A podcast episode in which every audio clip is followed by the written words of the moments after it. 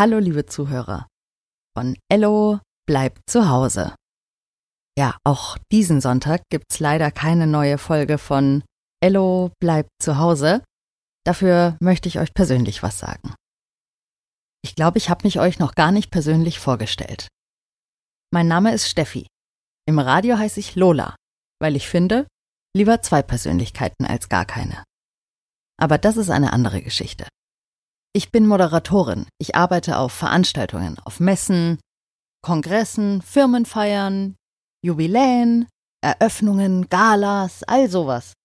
Und aus dem gleichen Grund, aus dem Ello und Lea zu Hause bleiben mussten, musste auch ich zu Hause bleiben. Wie ihr ja wahrscheinlich auch.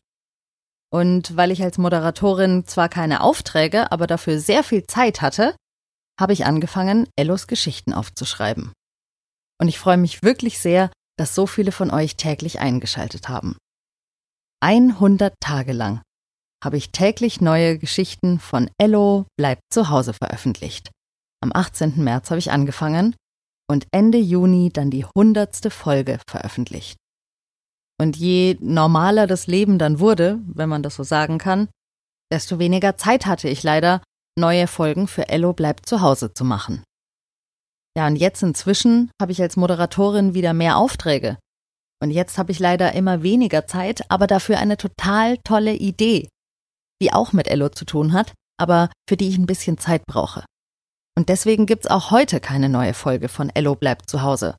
Und ich weiß noch nicht, wie es nächste und übernächste Woche werden wird. Aber ich habe wirklich eine tolle Idee. Und bald erzähle ich euch mehr davon.